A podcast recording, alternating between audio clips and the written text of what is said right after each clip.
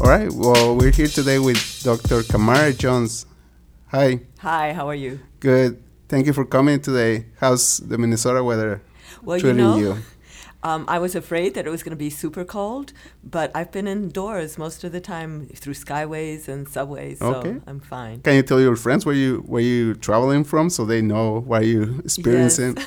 So I live in Atlanta, Georgia, um, which is typically not in the minus degrees during the winter, although we've had a little bit of cold, but not like this. Okay. Well, doctor, can you um, tell your friends uh, what agency you're working for? So I am currently at the Morehouse School of Medicine.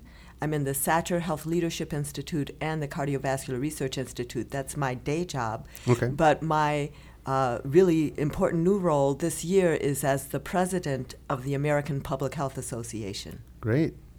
So, what would it be the mission of the APHA?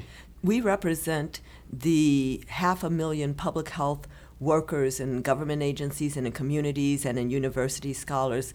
We have an active membership of 25,000 in our national organization and another 25,000 in state uh, health depart- in state public health associations across the nation. So we have 50,000 people that we can mobilize on behalf of the interest of public health, which is about um, about not medical care, really, but about environmental conditions and um, addressing kind of social determinants of health, things that are more community health level than individual health level. Okay. So, as a community member, uh, what kind of civic engagement can we? What can we do as a citizens to to try to close the gap, and also providers and institutions? What can they do to close that gap? Well, so the gap that you're talking about is actually the gap in health status between different populations in this country, especially there are lots of racial ethnic gaps.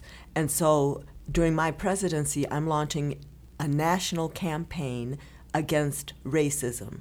And racism is a word that people are sometimes reluctant to use. I mm-hmm. mean, we even use other words like race without saying the ism, or you know, cultural competence or disparities or you know implicit bias. All of these things are important for us to talk about, but I want us to put racism on the agenda. And so, if you don't mind, I'd like to just briefly define Yes, what I mean. yes, please. So, so when I talk about racism, I'm really clear that I'm talking about a system. So I'm not talking about an individual character flaw. Mm-hmm. I'm not talking about a personal moral failing. I'm not even talking about a psychiatric illness, as some mm-hmm. people have suggested. I am talking about a system of power.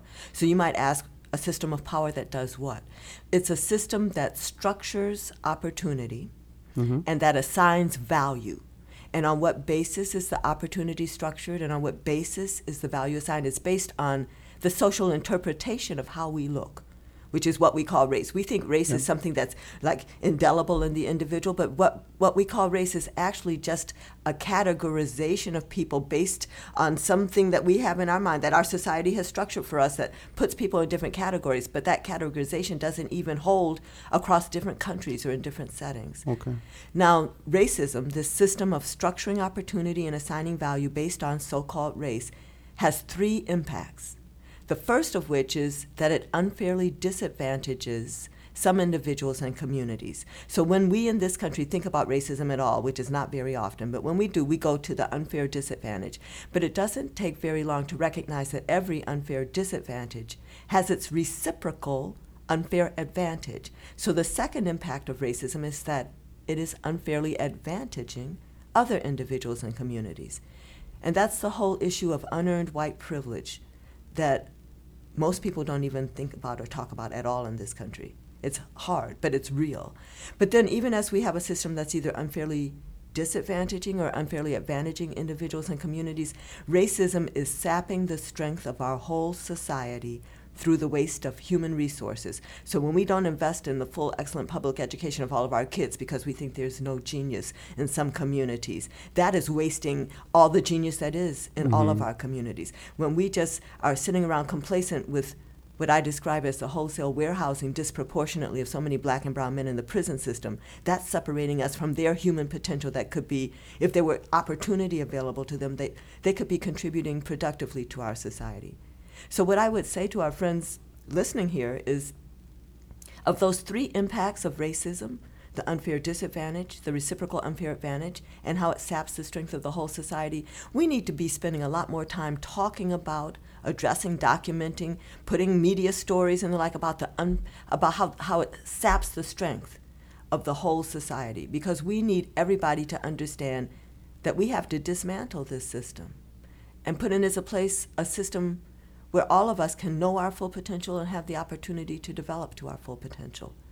So, as president of the American Public Health Association, I am launching this national campaign against racism. Not that I think that in one year I can dismantle this whole system, but to put racism on the agenda, not just for the members of the American Public Health Association, but the general public, for national organizations, communities that want to join in, in that, to put racism on the agenda, especially during this year. Everybody can be an activist. Act everybody, and, and during this year of national elections, you know, presidential election, Congress, all of all of the House of Representatives turning over and all. We should be making racism an issue in our public discourse, and I'm going to set up a structure within the American Public Health Association with seven different committees and if you want, I can tell you those later, but to harness the energy and the intellect and the passion of anybody who wants to get involved in this effort. So let me just tell you Yes. with the seven. So the first one is communication and dissemination. So that's about um, helping develop ways for us to talk about racism, to start community conversations on racism. And I actually have developed a lot of allegories on race and racism. If your uh, listeners want to And you expect this to go through health departments everything, around the country? everything, And, and, and, in communities, everything, and, and and the committee that was working on that would say, what do we want to use as a tool, and where is it going to go? And so my allegories, you know, I have my Gardener's Tale allegory that helps people understand racism on three levels. I have other allegories that people could actually Google Camara Jones yeah, TEDx. we're gonna, we're gonna plug the link to the video, the The- the- presentations you've done good. at Tech Talks and all those. Oh, the TED. Okay. Yes. So good. So that's a resource. So the second committee, education and development, about developing curriculum for medical schools, for schools of public health, for public schools, you know, K through 12. Mm-hmm. So developing curriculum around social justice. How do we talk Great. about these issues? Third, global matters to help people understand that we have an international anti-racism treaty that the United States signed and the Senate ratified, and we have obligations under it. Who knew? So to talk about that. The fourth committee, liaison and partnership, to identify anti-racism efforts that are already happening in communities across this nation and link them together to reach out to national partners in this effort. The fifth, um, organizational excellence to help schools and workplaces ask the question how is racism operating here? How do you look at structures, policies, practices, norms, and values to answer that question? The sixth, policy and legislation. What kinds of laws are being uh, promoted on the books that are anti racist? Laws. What you may not even say the word racism, but in their practice, what kinds of things are being put in place, like community, um, you know, citizen review boards for police activities, that kind of thing. And City ordinances and city stuff. ordinances, state laws, all of that, and and things that we should put in place. Developing uh, template, you know, what do they call it? Like, um, you know, template things that that people could replicate Mhm. across the nation. And then the seventh one, science and publications, to look at the state of science, linking racism and adverse health outcomes. Um, developing new measures of racism, linking anti-racist anti-racist researchers, but also it, all of this work is to develop the science and practice of anti-racism. We need to go beyond documenting yes, racism has adverse impacts on the health and well-being of the nation. Most people don't realize that, but it does. And actually, if you went into the scientific literature, you find more than a thousand papers linking racism and adverse health outcomes. Racism, not just documenting racial health disparities. Correct. But we need to go beyond that to develop the science of anti racism. How do we do anti racism? How do we um, overcome barriers that are going to start to be thrown up in our face and that kind of thing? And what is the practice of anti racism? So that's what I'm hoping to do in this effort. Oh, thank you, thank you so much. And just today, from your presentation, uh, um, my something that I like that I liked a lot was your phrase when you said uh, equity versus equality, Oh. and and you, the way that you describe it. Can you mention Yes. that to our friends? Yeah, so I once once was asked, what is the difference between equality and equity? And the word that came to mind was history. So mm. equality just pretends that everything, you know, just the way that we see things is happenstance and, and okay, I have something, I'm going to give equal amounts to two people. But equity is about acknowledging our different historical paths to even how we've come to be here, acknowledging that there are differences in need and providing resources according to need.